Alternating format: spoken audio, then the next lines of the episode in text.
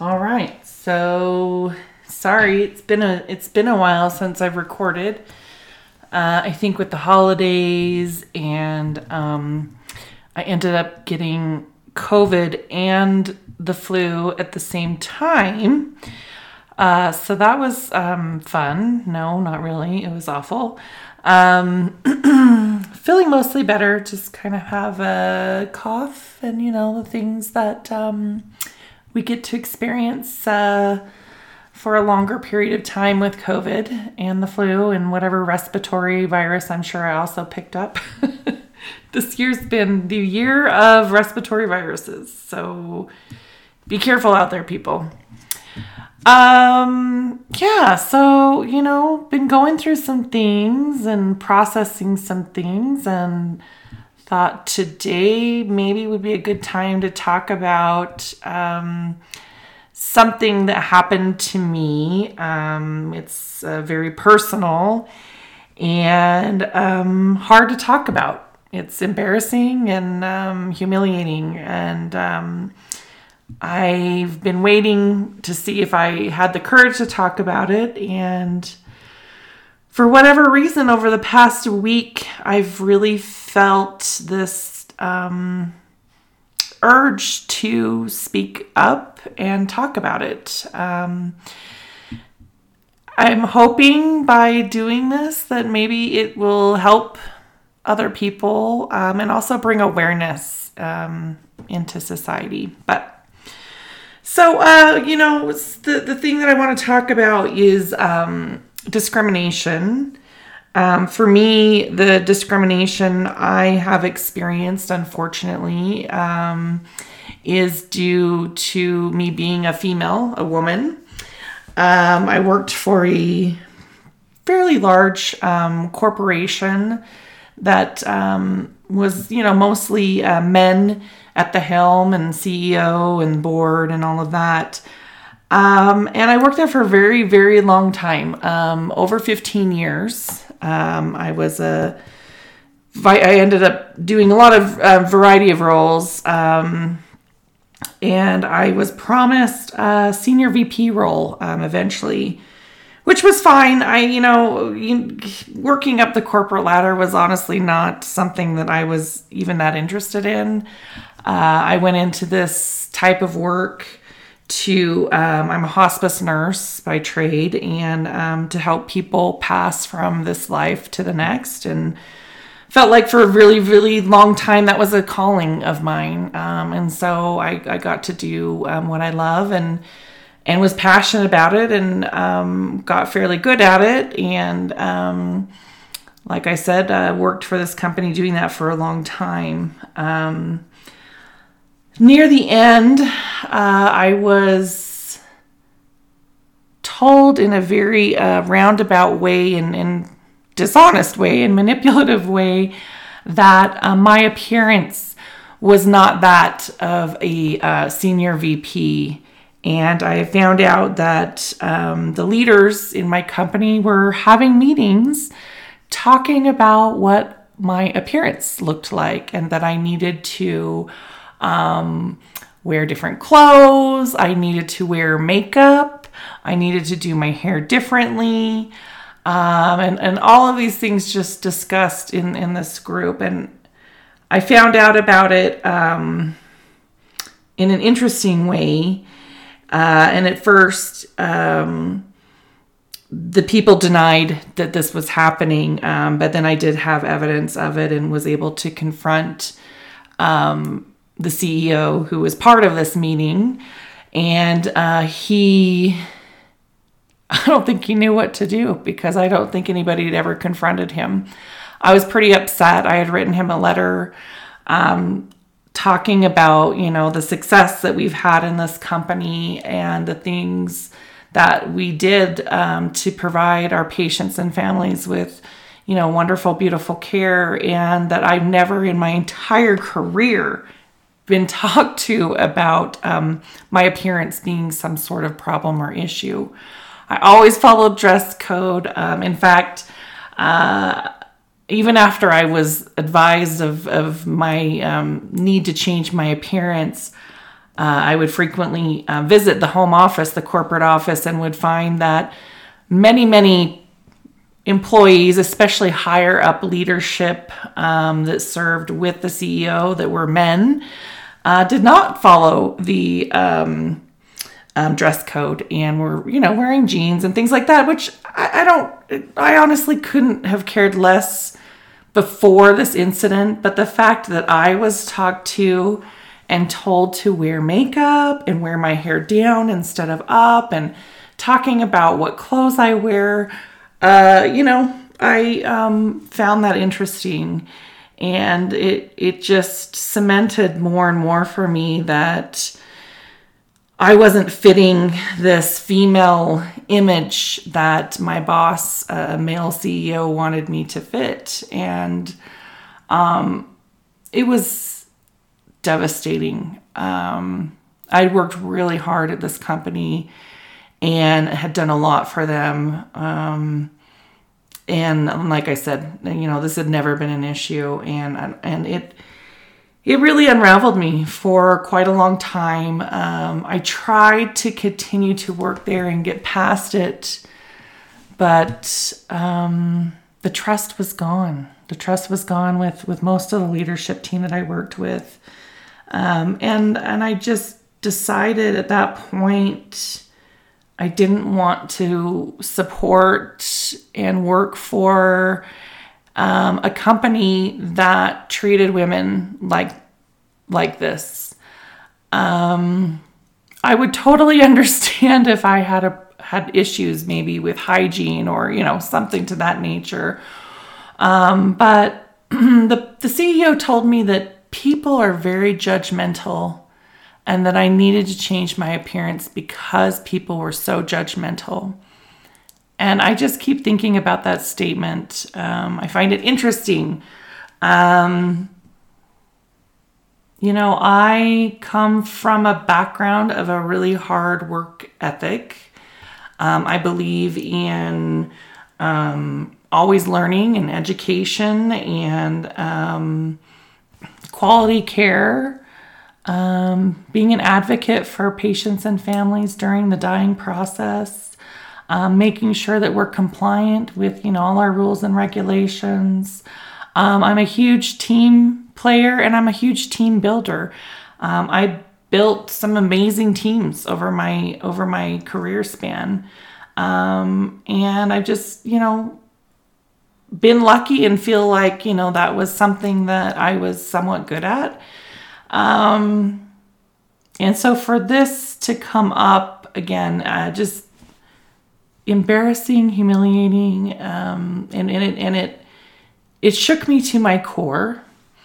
Um, I know that there's people out there that have had way way worse discrimination um, than I'm describing, and so so I, I'm a little embarrassed, you know, sometimes to feel that this particular incident um, destroyed me so much at the time, um, but it did, and it hurt and I was embarrassed to tell anyone about it.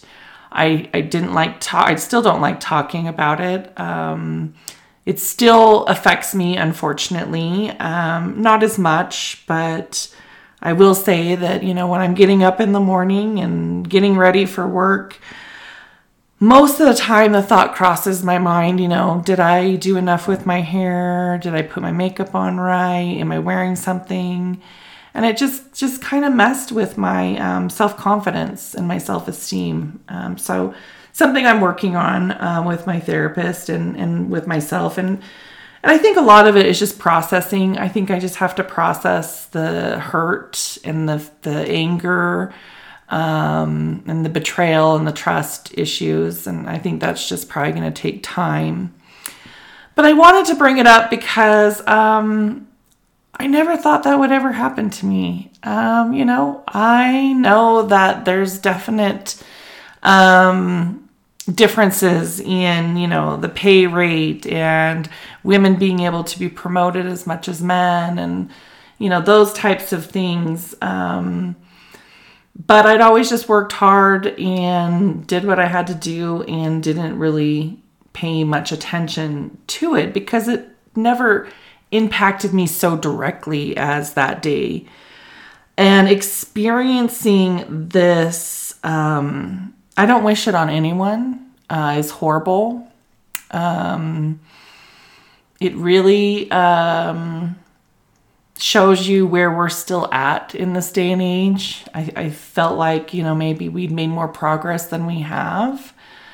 Um, and it's wrong. And, and for anyone out there doesn't know it, it's wrong. It's wrong to do that. Um, I am someone who I grew grew up um, in a home where um, my mom, my mother wore some makeup and sometimes a lot of makeup.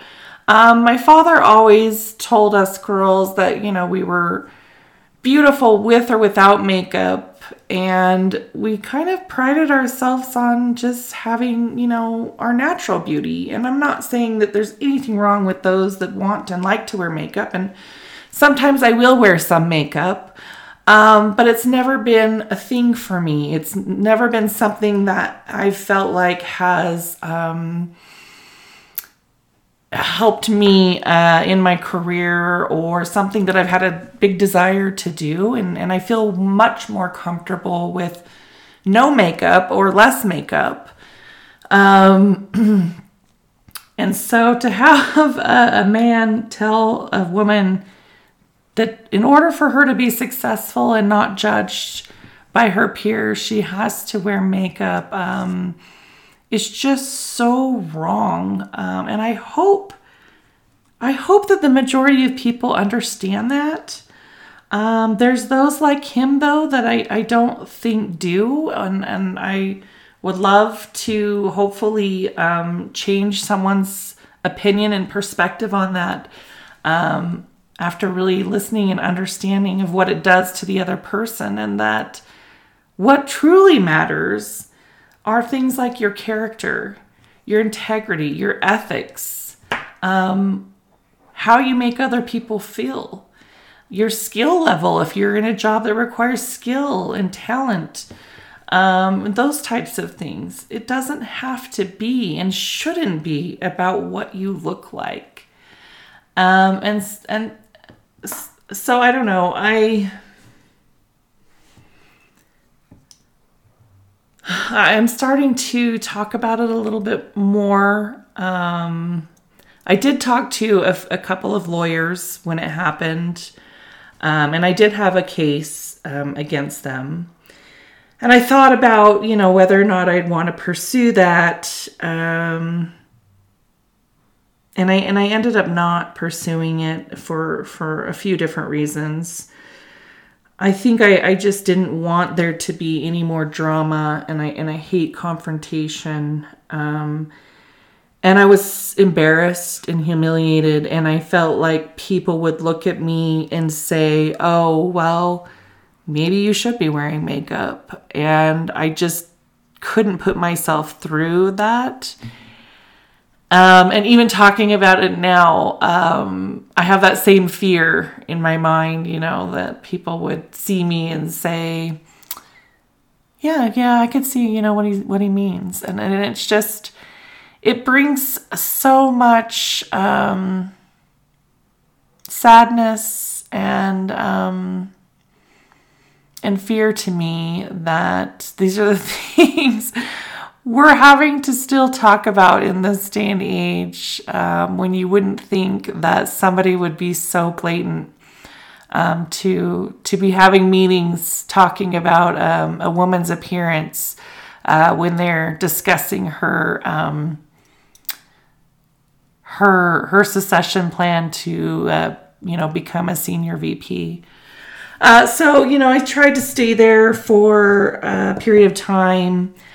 Um, I wasn't happy. I just the trust I couldn't get back. Um, people had you know been dishonest in in lying about that this meeting happened, and then you know when it came out that I had evidence, you know then you know they all had nothing to say.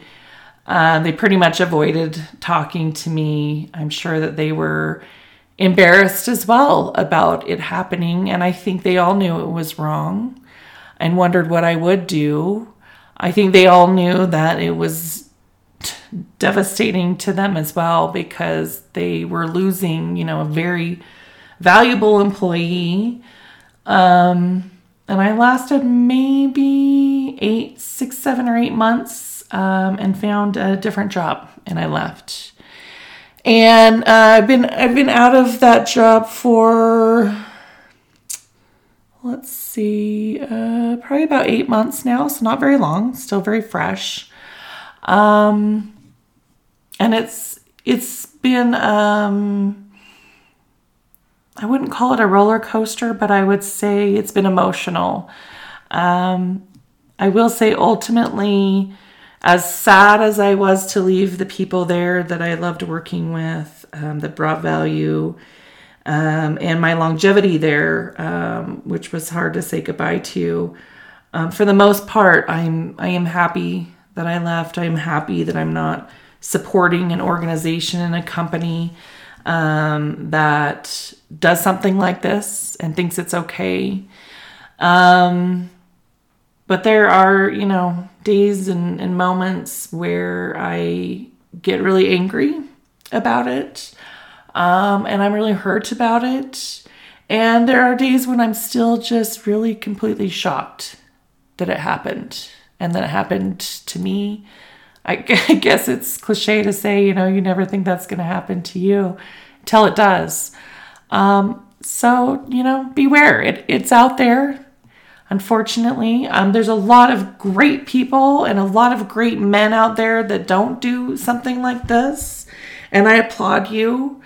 Um, and I applaud everyone that uh, has an understanding that we we should base our judgment, we're all going to have judgment. Base that more on your character, the size of your heart, how you make people feel. And if we're looking at work, right? I mean, on performance and, and those all those indicators for work. But it should be never based on anything discriminatory like what sex you are, if you're a woman, what color you are, what sexual orientation you are, and and I just my heart goes out to everyone and anyone that has experienced any type of discrimination. Um, it is extremely hurtful uh, to go through, and I just um, hope that we can hold our heads up high and remember um, that these the people that do this, in my opinion, are um, insecure and um, I think that they're threatened by what you have to bring to the table. Um, and I think that they use that power to try to push you down because, for whatever reason, um, your strength and your character um, threaten them. And, and I think they're insecure and they're weak and uh, they don't know how to live in a world where there is the where you don't discriminate against people. Um, and so i do hope as our world continues to grow that we can be more open-minded and not judge people on what they look like and what their hair looks like and if they're wearing makeup or not and if their skirt is um, you know the right brand of skirt um, or the the top most expensive suit you know? Th- those are the things that are not important in life. Those are the things that who cares about? If you're here in this world in this earth to do good and help others and support each other and you're doing the best that you can, then then those other things shouldn't matter. And if you're at a place or you're involved with people that are making you feel like that, I hope you know it's wrong and I hope you can get the strength to just walk away from them. All right. Well, that's all for now. Um, take care. Be safe out there. Um, bye.